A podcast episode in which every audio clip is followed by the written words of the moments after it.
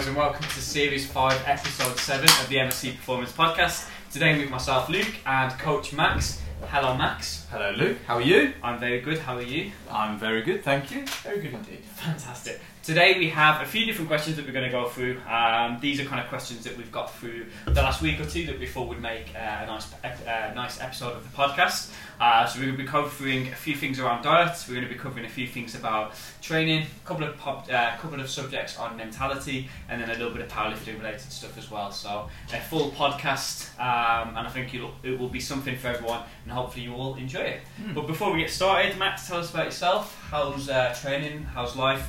Now the season of rugby's over. Yeah, training's good. Um, had our last game of the season on Saturday, so um, very good, very excited, especially.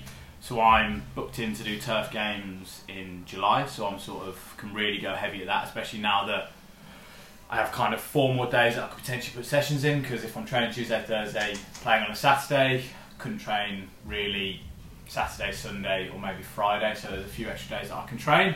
So really just gearing towards that, trying to up the intent of everything, um, and yeah, feeling motivated for that. How do you find that when you've done this kind of training during the off season? How good of a shape do you come in compared to the other guys?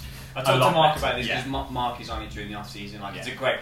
Some people use it as rest. Other people are like, okay, now's the time to, to get in shape. Like you said, you've got this extra time, chance to train hard. Mm. You feel like you come in like with an extra. You know, you're already ahead of everyone else. Yeah, um, it's funny because I think I treat the gym and training as like an extra hobby as well as rugby. So a lot of the other guys who play team sports, not just rugby but anything else, rugby will be their main thing, and then gym will kind of be a little Do bit. you mean like you treat gym almost like a second sport? Exactly, Yeah. exactly. And they will treat that gym as kind of like an accessory to it. So they'll do it to try and better that hobby. And then when Yeah, they finish yeah. the season, they're like, oh, actually, I want a little bit of time off. And they're not as motivated to stay in the gym. Whereas for me and for someone like Mark and other people who do train as a gym and really enjoy it, if anything, you can just up the intent in the gym and Yeah, it, it you once to it. you once took a step back. You can Yeah. push on with the other one rather than just resting everything. Yeah, and it is good coming into pre-season, like actually feeling fit. Because you see some other people when you do the first like fitness test, like whatever test you're Out going to do, sure. and they're they're horrendous. On yeah. the on the flip to that, do you feel like you miss out on having like that rest and recovery, or do you feel like because you're already doing so much training and that that's eased back, that's enough recovery to allow you to then come back into the start of the season Yeah. feeling fresh? Because I think it's safe to say that at times this season you've been feeling a little bit like not waiting for the end of the season, but you've been looking forward to this break. Do you feel like mentally you're tired from it, or do you feel like It's, where's your head at that? it's been a long old season. So like these these leagues that we're in, we have last season it was more. We had thirty teams in the league. No, not thirty teams. 30 games. Thirty games. Sorry, and that's that's a lot to get Yeah, through. yeah, Um, I think for me, because it might be different for other sports, but because rugby is so just knackering on the body. So like two days after a game, you're absolutely dead. So like even though I'm up in the training in the gym, I still just feel so much Massive fresher. reduction elsewhere. Exactly. So I can train harder in the gym, but like the aches and pains, it's just it's so much easier to get through. Whereas when you're playing rugby, I mean, you can obviously I've had injuries throughout the season, which we'll come on to and talk about later in this podcast. Um, but just the generic fatigue that you get after a game, even after a hard training on a Tuesday, you feel knackered because it's more or less trying to simulate a bit of a Yeah, game yeah, scenario. yeah. So um, yeah, looking forward to it. I feel as motivated as ever, and then if anything, towards the end of the season, I'm kind of because you are just getting into a bit of a routine of training rugby, my motivation starts to sort of dip off towards the end of the Yeah, season. See. Um, I think that's completely normal. Everyone's Yeah. really fatigued. It's been a tough season. Like I said, a lot of travelling as well. Like every other dead game, you seem to be in Cornwall or bloody, Yeah. you know, up north. Wherever. Like it's tough, tough season, man. You're not playing fucking Sutton every week, are you? exactly. I wish I was. Yeah. Um, yeah. So motivated. Hopefully this time off will motivate me, and it normally does um, to sort of come back to rugby, and it's nicer training in the summer. Um, Yeah. Yeah. What about you? How's your training? Well, I reckon we can use this to lead into the first one about uh, Yeah. one of the subjects is training around injuries. Yeah. Because this last week I strained my oblique, which is a really unfortunate injury. How did you do that? How did you do that, Lou? Uh, How did I do that? A good question, Max. I was playing basketball, Nice. and I, ne- I normally take basketball fairly easy because it's I really enjoy it, but it's secondary to my powerlifting training. Uh, but went up, just got a little bit bent out of shape trying to block a shot and strain my oblique. And I knew in the game it was sore. I just hung back at the, the back. But this whole week, like it's feeling okay now, but like this whole week, I've been trying to train around the injury as best as I can. Yeah. Um, overall, like training's going fantastically well. Just obviously had a bit of a lighter week. The good news is, is I haven't got any competitions or anything. Yeah. Um, so there's no strict timeline, so you can just have a bit of an easy week and try and set myself up as best as I can for next week. Um, so I thought it's a good chance to talk about like how I've trained around it. Yeah. Um, So what? So what? With this oblique strain happening, because we've had a few conversations throughout this week. What's been your kind of way? So when you were, did you do it on Sun, I did it on Sunday. Sunday, and then what was your kind of way around it from when it first happened? Because you were you were in a lot of pain sort of Monday, Tuesday, weren't you? Yeah, so like going to sleep on on Sunday, I tried to hold to the one side and like I just couldn't. I had to sleep on the Yeah. one side. And sneezing, coughing. if I just to straining. sneeze, I was like, no, no, Don't I do couldn't it. sneeze. It was going to kill. I, Yeah. I had to fight sneezing as much as I can. Coughing, I was doing like a little. rather than like a big cough, I just didn't want to cough. I was like, uh, as best as I can, but just any time that that would meet, it would just. It's like similar to like I guess like if you get an issue with the ribs, it just like the Yeah. day to day just really affected. So I came in on Monday, and the first thing I tried was like, okay, I'll just put off a day or two doing lower body training. I'll try and do my upper body. I tried to unrack on the bench, and I just Mm. couldn't unrack. Like that old head position was killing me. Yeah. So I just went out because I couldn't do anything. Nice. Uh, but then I came in on Tuesday and I did um, train twice actually. Um, I was able to do the bench press um, as planned. So Yeah. upper body has been absolutely fine. For the lower body, I couldn't put a belt on. Um, so like bracing against that was just too, too uncomfortable. Yeah. Um, so the first thing I did there was obviously reduce to, to beltless training, which then reduces the amount of load that you need to put on the bar.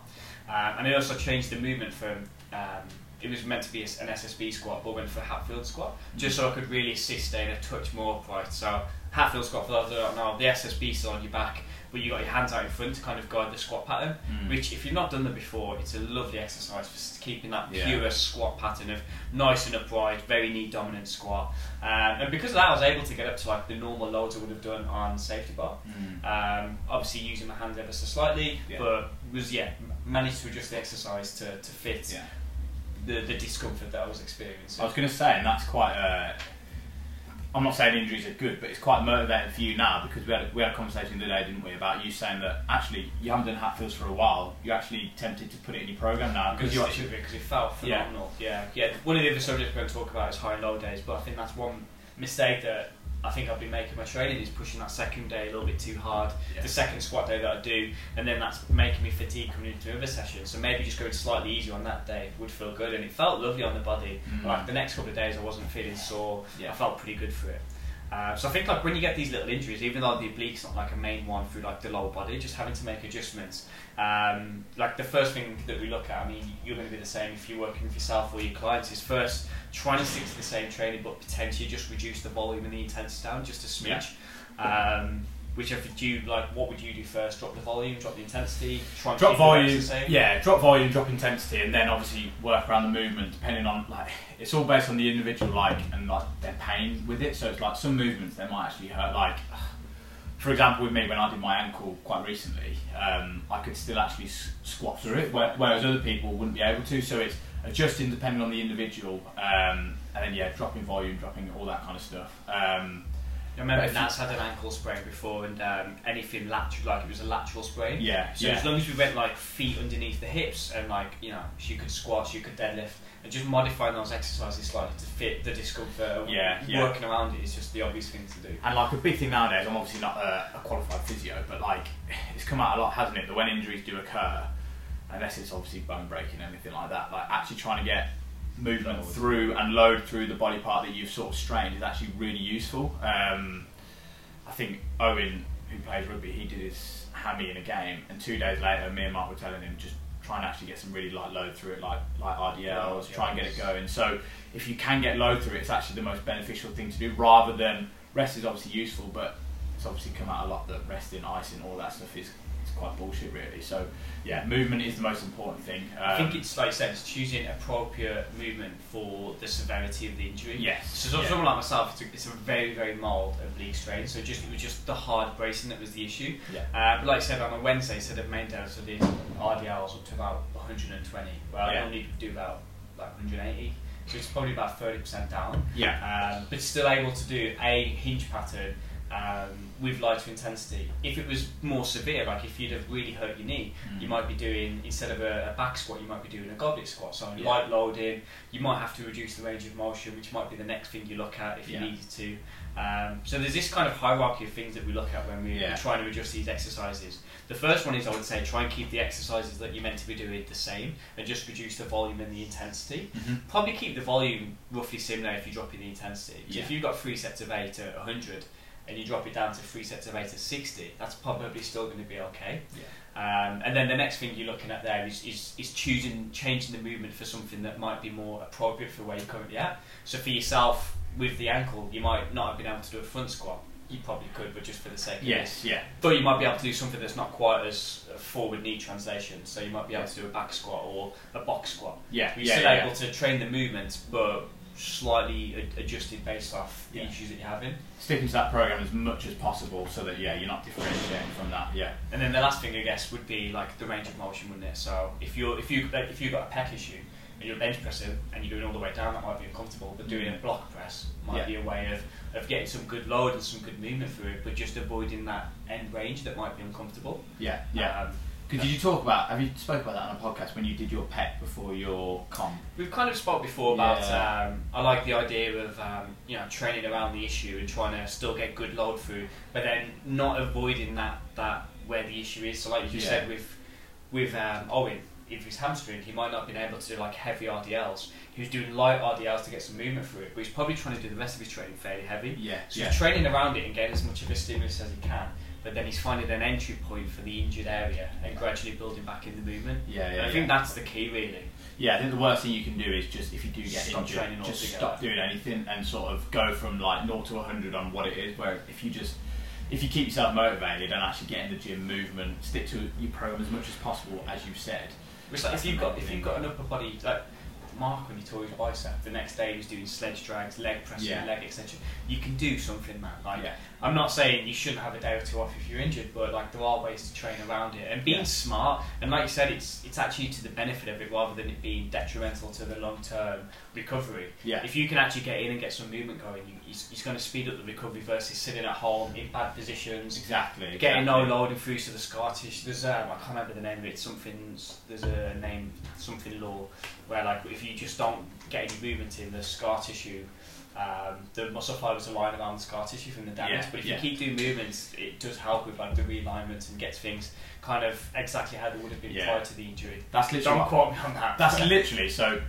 Not going off piece too much, but that's what happened with me more or less. So I, when I was at um, my club before Bournemouth at Canterbury, I was doing a pre-season game and I was kicking at the posts and something just twinged and then um, I couldn't walk at all. My quad was in a lot of pain, um, and it basically turned out that I ruptured my quad. But the physio at the club didn't uh, identify that it was a rupture, and so I sort of didn't really do much movement around it left it for a while, and then because the rupture was that bad, the scar tissue was just kind of in the same place, but there was no chance of it actually healing to the degree it was. So if you ever look at my quad, if, if anyone gets a chance to look at it, I've always got this permanent dent in my leg now because of that scar tissue. So movement is always like it's the best medicine for most kinds of injuries, whether it's like little strains, whatever. Just try and get yourself moving quickly as possible. Hundred percent. Um, Trying to find the name of the law. the law. blah blah blah law. yeah. Blah, blah, blah, Uh, anyway, yeah. But that's like I think like uh, a really key thing for people, Yeah. not to get too disheartened when the aches and pains happen of, of training. And it's not that you're training wrong sometimes; it's just it's Yeah. just part of sport. Yeah. Uh, the injury rate in the gym is super low. It's higher in team sports, but just finding ways to train around it by adjusting your volumes as Yeah. needed is, is, is the key, I think. Yeah, yeah, yeah. Completely agree. Completely agree. Fantastic, cool. Uh, next question. Should we go for the nutrition one? I like the food one. Yeah, fantastic. We're going to talk a little bit. Someone was asking about like um, calorie deficits and like um, how fast they should be looking to, to lose weight, etc. And it's quite well timed. As there was a study um, that we both have read um, called "The Efficacy of Progressive versus Severe Energy Restriction on Body Composition and Strength in Concurrent Trained Women." Do you want to talk about that in layman's terms? Just So basically, it was like a, a high calorie deficit versus a smaller calorie deficit. So we know to lose weight, you need to be in an energy deficit, either doing that for calories um, in your food or by increasing your activity. So in this group, if I get the, the details up, um, there was a group that was on 25 calories per kilogram of fat-free mass versus 40 calories um, per kilo of fat-free mass. So one's getting ahead of like almost double calories Yeah. um, compared to the other. Not quite double, but yeah, you get the idea. One's in a very severe calorie deficit. The other group are in a smaller calorie deficit, uh, and then they basically reduce this. Um, Five, kilo, five calories per kilo every two weeks for eight weeks, and then they've had a look to see how much weight they lost. Yeah. And actually, the outcome was the same. Now, if everything was done exactly how it should have been, in theory, the group with the bigger calorie deficit should have lost more weight. So I thought it'd be cool to get into that and kind of the reasons behind why that probably has happened. Yeah. And like what we see like day to day is working in gyms as Yeah, well, trying yeah. to work with people and support them with their nutritional goals. So do you want to kick us off? It's all it's all related heavily to this whole like a lot of people are still into their like intermittent fasting and all that kind of stuff. It's all based around just getting in a deficit, and some people can get into that deficit a lot easier by doing that that fasting thing, whereas other people would much prefer having a more sustainable diet, being a much shorter deficit. So I do think with the intermittent fasting, it does allow people to be sustainable. yeah, yeah, Um, because if you're on the, if you're on a very big calorie deficit, and if, if you can avoid eating for the first four hours and the Mm. last four hours of a day, and you're eating within that 12 hour or 8 hour window, you might be able to find it more sustainable. Right? Yeah, well, I think yeah. it works for some people. I know that there's actually some people that go completely the other way. Like it's all individualized as well at this Yeah. point, but like some people that when they have, say they're doing intermittent fasting, I don't know, say they've only got a six-hour window to eat or an eight-hour window, whatever. Um, they actually eat far more than they're supposed to within that window um, because they just go completely, completely the wrong way, and they'll just absolute binge crazy amounts. Um, The video's cut off. Let's just carry on. We'll do it about the video. yeah, I can, I can cut this bit out.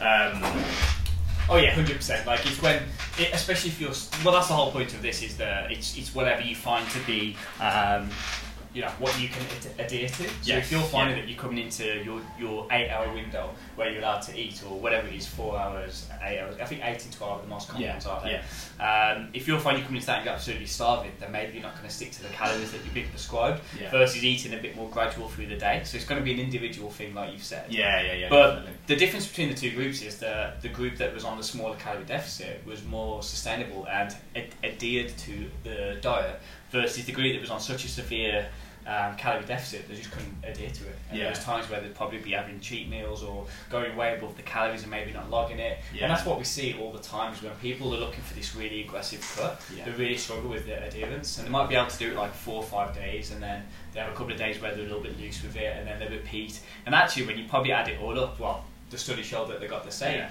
If you're having like five days of severe drop in calories and then a couple of days where you're eating higher calories, you're probably equating for the week to the same amounts of calories as the less aggressive group. Yeah, that's what I'll always I'll always tell my clients or, or people in general on the gym floor. Like, sustainability is the most important thing. So it's like if you create this kind of like negative relationship with food, then people will often bounce back even harder. Um, and then if they're in this kind of gradual deficit, like we're saying, you're more likely to stick with it. You have more kind of um, openness to all kinds of foods. Um, It's a lot more flexible. it's a lot more flexible. And then even the whole thing of like, if you're more sustainable, and say you know you're going out on the weekend for a heavy session or something, people can potentially bank calories. They can do loads of different methods to try and adhere to that. Whereas if you're in such a like a, a big deficit, you can't you can't bank any at all. Like to actually go out at the weekend as well. So it's just going to negatively impact you. when you say more. bank, just to explain it for the Yeah, so- you're talking about instead of eating two and a half thousand calories a day, you might eat two thousand for five days and then higher calories on yeah, the weekend. Yeah, I think it's it's a lot better motivation, like motivation wise, if people rather than look at calories on a daily basis, they look at it on a weekly one as well. Yeah.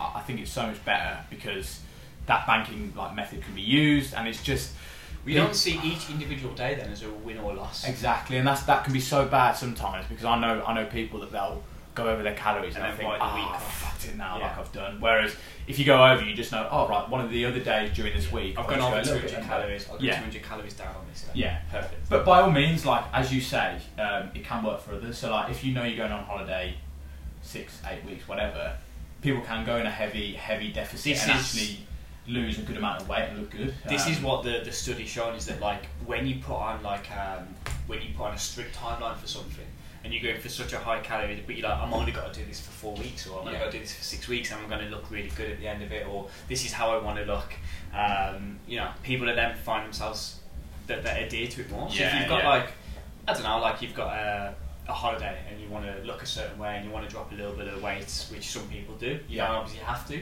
um, but if people want to do that, then having a timeline on it makes it easy to sustain. Yeah. But if you're just doing it indefinitely, it's probably better to to go for a bit more of a sustainable approach. Yeah. The other thing to think about as well is when you drop your calories so high, like it's hard to sustain with the food, but also Yeah. like your daily activity just naturally drops as well. Yeah, Like yeah. your your NEAT or your non-exercise um, activity outside of the gym um, and outside of walking etc. just drops naturally. Yeah. Um, and if you're just starving all the time, you're not going to have like you're not going to go for your normal walks that you No. might do, um, and that helps equate to the, the calorie deficit. Yeah. So that's something else to think about. There was um, I don't know how much it relates to this, but I was talking to Steve actually, um, and he was having a chat with uh, Joe, the nutritionist, and he said that Steve was eating like he was in a big, big deficit, but he still wasn't particularly losing much weight, and it's because Steve was having like loads and loads of naps throughout the day, and that's be- just because he was on such low calories that his body was, if anything, shutting down, so it would get really tired, go Yeah. to sleep, so you wouldn't have really, and you wouldn't be using as much energy then, so that's kind of a negative Yeah. impact on it. So I feel like I know if I've been a very in a very slight deficit, I have far more energy than if I am it's so much in a big deficit. And yeah. this is why the like reverse dieting works. Like people say, oh, your your metabolism's adapting to the extra calories, which maybe it is on some degree, but also you just with higher calories, more energy, you're going to just be moving more. Yeah, and your yeah, overall yeah. activity increases. So if you're eating an extra 100 calories, you might be burning the 100 calories just by daily activity. Yeah. So, And it's one of those things that like like life's good, man. Like appreciate life. I don't think you can if you're in a big deficit, you don't want it to then impact like meeting know, with pals. You've got no energy to do this and that. Whereas if you're in a small deficit and it's more sustainable, you can enjoy things. You can still go out. You can play sport with your pals. yeah. You can do whatever you want to do, and then life's not too much impact. Then like life's short, so enjoy it. fucking deep. Getting deep on the uh, the podcast. It's caffeine, It's yeah. yeah, yeah, no, Sugar free. Yeah, exactly. No, but good, good conversation. Yeah, I think um, sustainable is Key. overall You can- key. Yeah, you sprinkle in the occasional bigger deficit, but then you know you need to add up as well. Like, what's more important to you, man? Like dropping Yeah. a couple of kilos for your holiday versus like enjoying your training, enjoying your life. Yes. That's down to the individual to decide. yeah. Um, but yeah, Cool. decent. Yeah. Next topic. Bit of a powerlifting one then. I guess Fun. I'll be taking the lead on this. I'll uh, I'll come in when well, well, well, tell me more about rugby again. Or the turf games. Alright, alright, alright. We'll do it one day. We'll do me versus you, fitness event, but we add Just little the tough little sprinkle little sprinkles of strength as well. Five k wins. and then a one bet max. I want people. I want people to send in who they think would win in a fitness event. Me or Luke. Well, I can tell you the answer already. You. um, I'm not. That's not a question. I don't know. For Adam at the uh, old uh, Metcon Games, he was he was Yeah, strong. yeah, so I think powerlifters have a bit of an, more of an engine than you think. Now go on, take the lead on the powerlifting stuff. Go on. Someone's asked about SBD days. Um, Yeah. They're quite common in powerlifting. Obviously, not everyone listening is going to be powerlifter or, or powerlifting. Uh, but basically, an SBD day is that typically at the end of the week, um, you would do squat, bench, and deadlift. And the rationale would be it's replicating what you would do in a competition. So it's super specific. You get used to benching and deadlift under fatigue. Uh, it also allows predictability of how you're going to perform on that day. So typically they would have SBD day on a Saturday, and that's the day that most people compete. If you obviously find that you're going to compete on a Sunday, you'd probably move it to there. And then the idea is now is there's like the, the idea of tapering for competitions is kind of not as much of a thing as it used to be. Like people used to aggressively taper. Now people taper way less than they used to. Um, and most people actually just train kind of normal into it. So if you set your week up that you've got your squat, bench, and deadlift on a Saturday, the session before it might be a lighter session. At the start of the week, you're doing your kind of secondary lifts. So Yeah. like I said earlier, mine's a safety bar squat. Might be for someone else a pull squat, Mhm. whatever they need to work on. That's obviously individualised. But then when you're doing your SBD week, your final week of your competition, you would train exactly the same as you were. So your first session would be safety bar. You might take an easy session for your final one, and then you've got your SBD, which you've already been doing. So it makes it super predictable to, Yeah. to train. A couple of people have mentioned that I don't really give out SBD days, so I just like a couple of people asked, I thought I'd try and give like my my reasoning behind that. Yeah, yeah, cool. So the first of one, I actually do give people SBD days, but I really don't like heavy squat, heavy bench, heavy deadlift all on the same day.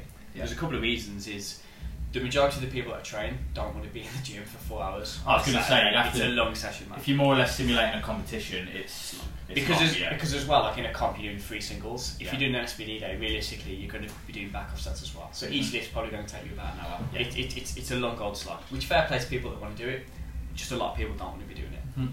If I do give someone an SBD day, it would maybe be heavy squat, maybe heavy bench, but then a secondary day deadlift. And this is the main reason actually why I don't do SBD days for the bulk of people.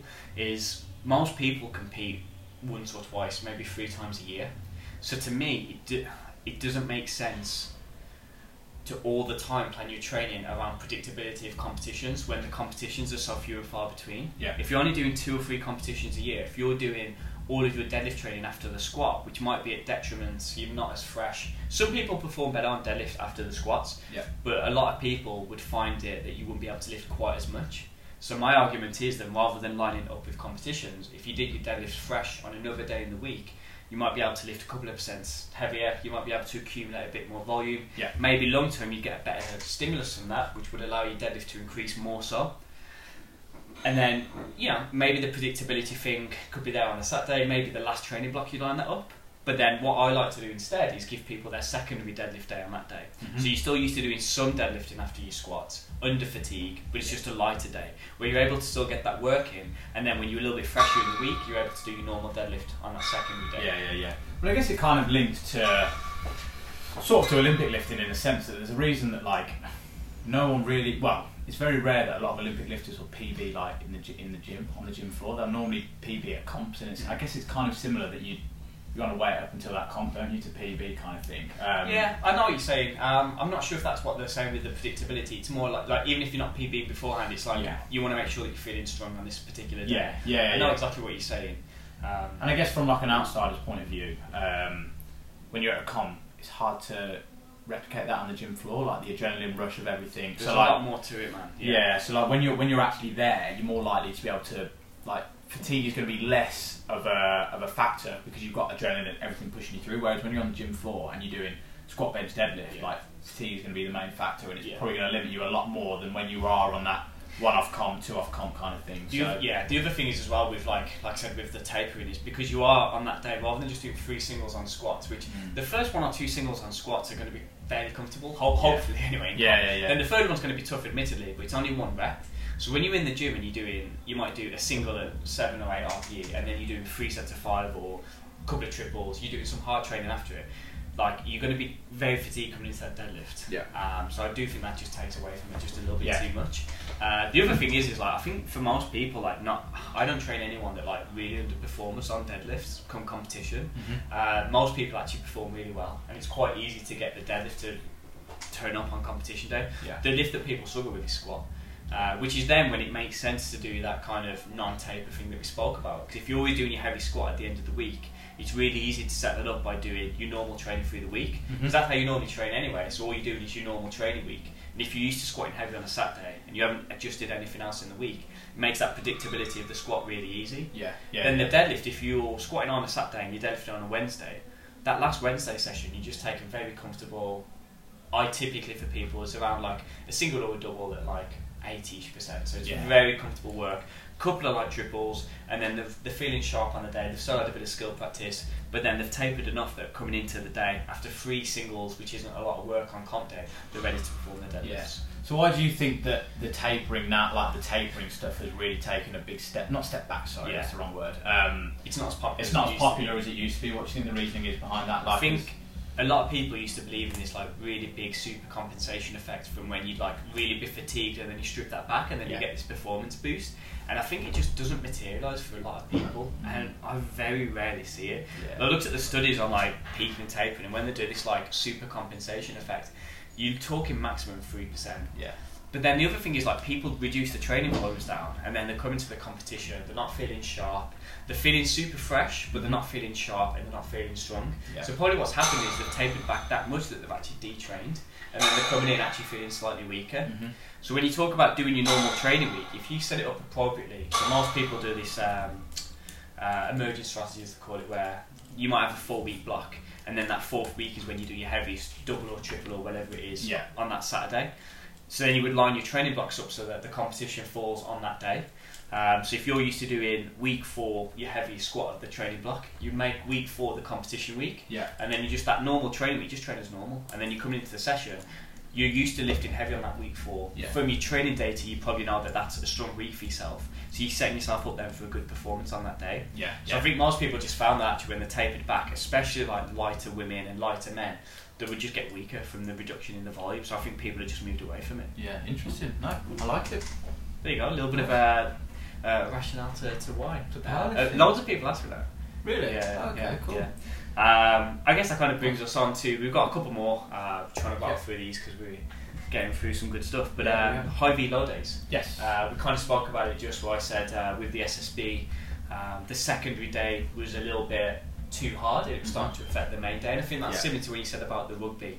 Yeah. Especially when you've got your training week set up, where you're having these days where they're a little bit easier to then try and prioritise a harder session later in the week or for Yeah. yourself in season of the game. Yeah, I think within like team sports, like I can obviously only mostly talk about rugby, but I think in general, like team sports, like you want your heavy sessions to obviously be fa- far enough away from the, the game or whatever sport you've done, um, so that you've had enough time to sort of recover, and then enough time that you can recover going forward to the uh, to your actual session. And high versus low days are so useful because it's kind of it's all about minimising fatigue but maximising performance as much as possible. So like on particular days. Yes, yeah, exactly. So if you can do your, your high day, for example, in rugby, normally your, your hard day is like a Tuesday. Yeah. It's far enough away from the game, and then you got far enough to recover. You've had two days to recover, Yeah. Sunday, Monday. Um, and then even if you do like a low day, maybe a Thursday or even a Friday, depending on if you want to like potentiate, over Fridays. yeah, like all, all that kind of stuff. of. Um, you want to do sort of as little as possible that you're not going to be fatigued, but like the most amount that you are going to be firing going into that game. So high versus low days are so useful within essence like the S&C world, and I guess it is it gives over to powerlifting as well, really. Like with regards to like you don't want to be like absolutely fatigued because you found yourself, didn't you, that you were doing too much on your low days that it was then affecting those high days that you Yeah. wanted to get the most out of it. I think when you're looking at your training and you're trying to think about what you're trying to get out of certain days, you just got to make sure they don't all bleed into one. Mm-hmm. Because I think if you if you got your high days and you got your lower days, that's fantastic as long as they are what they are. Yeah. When you start to keep making your lower day harder and harder, eventually it's not a lower day anymore, and you're coming in and grinding out reps, and it's really difficult. Yeah. You're probably not getting the stimulus you want. So for most people, if they're like you look at the barbell club members, they've got their two sessions a week of squats. Session three is normally an easy session. It's more more focused around position. But if you're going so Yeah. heavy that you're not pausing your squats and you're not holding your position, Yeah. question is then like how much you actually get out of that session. And then the second one is if you're then really beaten up for the next couple of days, you're coming into Monday not feeling sharp, you're feeling fatigued, you're not getting as much out of that day. Yeah. They're just bleeding into each other. Yeah. So I think the key with your training when you're setting it up is like trying to keep the high, the harder days hard, the lighter days lighter, or the Yeah. high days high, the lower days low, and make Yeah. sure that they're not affecting each other. yeah, it's really trying to differentiate between like what the days actually are. So like rather than thinking it as talking about the barbell club sessions because it's a good good example really. Rather than treating it as like three full body sessions, All like out. all out, whatever. Like knowing that those first two sessions are based around trying to get some good numbers in, good strength, all that kind of stuff. And that session three is a bit of a low day, as you say, positional stuff. That's why that first movement will either be like pauses, tempos, front squats, whatever, um, and treating it as that, and not getting too carried away, and understanding that what you're getting out of that session isn't strength. It's all about that positional stuff. Maybe a little bit of hypertrophy still on there, but like the strength stuff will all come in those first two sessions. Um, It, yeah, it's, it's what you're trying to get out of those other light, Yeah. lower sessions. Like for your rugby, you've got your hard session on a Tuesday, which Yeah. is great. If you all of a sudden turn your Thursday into a hard lower body session as well, Yeah. come the game, you're not going to be feeling good. yeah, And your whole week is set up to try and maximise your performance on a Saturday. yeah, If yeah, your exactly. training is so hard that you're coming into Saturdays feeling tired, you've not achieved what you wanted out of the training. Yeah. While at the minute you've got your hard day, that's your time to push. You've got your lighter day on Thursday, which is there to optimise how good you feel on the Saturday. Yeah. And it, the key's to keeping that there. Yeah, If yeah, you yeah. start your season and you're doing like a hard session on a Tuesday, then your Thursday session you're doing like some sprint drills, you're doing some low volume work, some maybe some power based work. Fantastic. But all of a sudden, if you keep adding volume and you Mhm. keep adding intensity, all of a sudden that low day is not so low anymore, and then your Saturday's fucked. I'm just trying to like, especially. alright, mate? Did your voice just break? yeah, a little bit. Sorry. Yeah. Oh. um, it's trying to, especially during pre-season um, with rugby, it's trying to actually have that low day, sort of not as high as possible, but like trying to get everyone like acclimatized to actually getting good amounts of volume in so that there can be recovered for that Saturday so that you can push those boundaries within season because within season training like in the gym you're not trying to PB every week you're not trying No, to put as much muscle on it's just about sort of maintenance kind of stuff. So if you can have that load as high as possible brilliant but if you do need to take back as you say it is there. But like it's trying to set the foundations as early as possible within that pre-season so that you can still have good high numbers on those low days, but the fatigue isn't actually coming into it.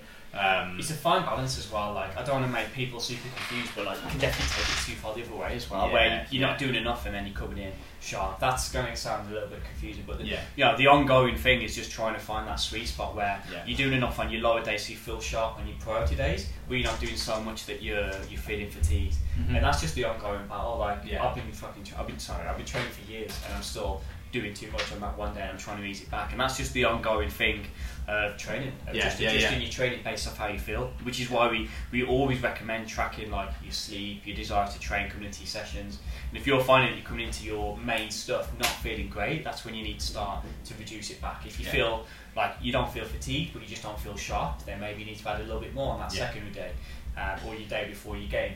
If it's the other way around, that you're coming into your game and you're feeling super battered, then you need to start to ease it back a little Yeah. bit more. So. Key is to always be like as like as fresh as possible. We talk about fatigue a lot in a lot of podcasts, and it's, it's a big thing within the gym world. But you want you don't want to come into every session feeling, as you're saying, feeling Yeah. battered. It's kind of like if you can recover as much as possible, brilliant. But like if you are coming into every session feeling aching, having this DOMS effect, don't chase that at all. Yeah. It's, Oh, no. trying, it's trying to be as fresh But as then possible. on the, on the flip side, why do you do a session on a Thursday? Um, it's to set yourself up for Yes, isn't it? yeah, so yeah, yeah. you've got to do, you've got to, you don't want to be feeling as fresh as possible because if it's fresh as possible, you just want to train. yeah, So yeah. it's doing that little bit on that lower day to feel sharp, isn't it? Yeah, and that's, yeah, yeah. that's the fine balance that we're trying to find. exactly, yeah. We haven't got the answers because everyone's individual, but um, you're trying to do enough to feel sharp on your main days. But like you said, you're trying to avoid being super fatigued coming into your main. Yes, yeah, definitely. Fantastic. Uh, you wanted to talk about some uh, optimal training. Oh, this was yeah. We could sort of brush over this lightly. Um, Well, we've only got two more to talk about that and uh, the warm, the mentality on warm up. So yes, yeah. Um, so this is kind of like a whole subject. It's very big within the social media world about this optimal Speaking of your will, the bodybuilder will. the bodybuilder. I don't know what. I'm not a bodybuilder. Um, uh, it's this whole optimal training, and a lot of people uh, going down the lines of it of like cable pulling, pulling at the right angles, pushing in the right angles, making sure you're optimizing your training as much as possible to hit the desired muscle within that session. Um, compared to just sort of compound movements like I'm talking like squat, bench, deadlift, bench press, bent over row, all those which involve a barbell, dumbbells, all that kind of stuff. Um, and it's just kind of comparing the two because I know a lot of people get confused about this optimal training compared to like being like barbells are shit. You should never actually use them. Um, and I'm not slagging off like this optimal training. Like it is very useful to a lot of people, but I don't want people to get confused that they do need to be pulling at this angle to effectively hit their lats or hit their chest and all that kind of stuff. Um, so I'll always say fundamental movements are the most useful thing in the world, um, and they're more transferable. So, like, for example, if you're looking at like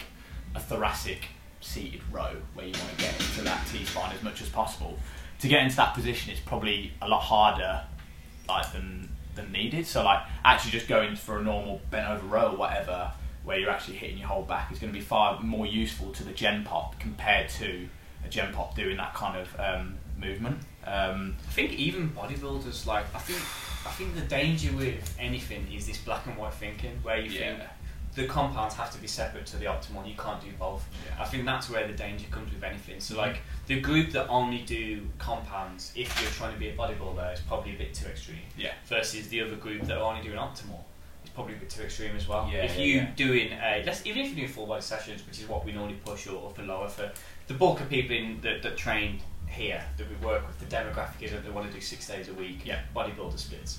If you're doing three or four full body sessions or upper lower, there's room for both. Mhm. Um, but it's like, like you said, trying to prioritise your big movements, your bang for Yeah. your bucks, and also like, we, we speak a lot about like the intent of trying to do them. I think it's really difficult to do, like you said, a cross body thoracic seated roll. Yeah. Um, with the intent needed to actually grow muscle versus like a hard set of bent over rolls where Yeah. you're going to be going in with it intentful, trying to like add a rep or trying to you know control it better than last week. There's Less to think about, isn't there? Doing that kind of movement. yeah, Yeah. and it's just more like from the get go. There's there's more intent behind that set versus Yeah. if you're doing a set of twelve really slow tempo each back to get to the effective reps. It's a lot of slow work to get there, and I Yeah, think it just takes away sometimes from the set. Yeah, and I think timings wise, like your average Joe isn't going to be wanting to do five, six sessions a week of like really breaking down each individual muscle. They want to get in the gym, do as little as po- as you say, bang for your buck, as little as possible to get the desired outcome they want. Maximal results within the times that they Yeah, like, yeah. have to train. Yeah, definitely. I think it's it's a big thing within bodybuilding, and I'm all for it. Like, um, sorry. with the bodybuilding world. Oh yeah, I love it. Um, I think breaking down these optimal movements is useful. I mean, you'll see, for example, like Chris Bumstead, who he'll get, as you say, he'll do both. Like you'll see him do. I was going to say, if you just said he doesn't do the bar, I was gonna, No, I was going to say, don't worry. He is a I was going to say he does like bent over rows, back like Mate, it's a barbell hell of a squats. Have you seen his squat? It's a, incredible. Phenomenal Yeah, he squat. deadlifts, he conventionals, he, He does deadlifts all of it. 300. Yeah, he does a lot. But then he also does like optimal movements. Like he'll do like things that will break down like his pulling, his pushing, That's what that I'm saying. when- when he's doing a shoulder day or he's doing a back day, he'll start off with, let's say, deadlift, and then he'll do some bent over rolls, Yeah. and then he might move to single arm. Yes. There's room for both. Yeah, yeah, definitely. So yeah, I think that's a nice little topic to sort of touch on. Just like yeah, optimal is useful, but um, fundamentals is the most important. Key, and Yeah. as we always say, it's just avoiding this black and white thinking Yeah. where you have to do only compounds or you only have to do optimal. Yeah, you yeah. can do both if you if you want to. Yeah, yeah, yeah, If definitely. you enjoy doing more of the optimal trading, probably do a couple of compounds and then Yeah. maybe jump on the optimal after. yeah, definitely. But yeah. if you enjoy doing big heavy compounds, then fantastic. yeah, I I wonder. mean, look at you because you're a bodybuilder, aren't you? I'm not a fucking body. You're a body. You've got a comp. I'm not. I yeah, I have got a comp. No, um, I think that. Um, don't quote me on this, but I think if you do sort of compound movements, I think they'll translate a lot better over to the optimal training rather than vice versa. Um, I'd like to see. I, I don't know if there's. Well, I know you say so. Like, if you build up your bent over roll and add ten kilos to it, your optimal's going to get better. But Yes. your one arm thoracic isn't going to improve your bent over roll. Exactly. I think. Deadlifting will allow you to be a better one arm, single arm pull down, but that's not Yeah. going to improve your deadlift. Is Yeah, exactly. Yeah. I think that's a, that's a lot more useful. Um, but yeah, cool. I reckon we'll leave it there. Yeah, cool. That's a yeah. Hopefully you all found that interesting, guys. We've covered a few different topics. Hopefully you found them of use. But if you have any further questions, of course, you can either drop us a message on Instagram um, or any of the socials, or you can drop us a email. Um, but yeah, thank you all for listening. If you've made it this far, uh, we will see you on the next one. Thanks very much. Bye. I don't think I don't think it fucking mate. Do you know what we should do, mate? So the video, if you put it onto YouTube.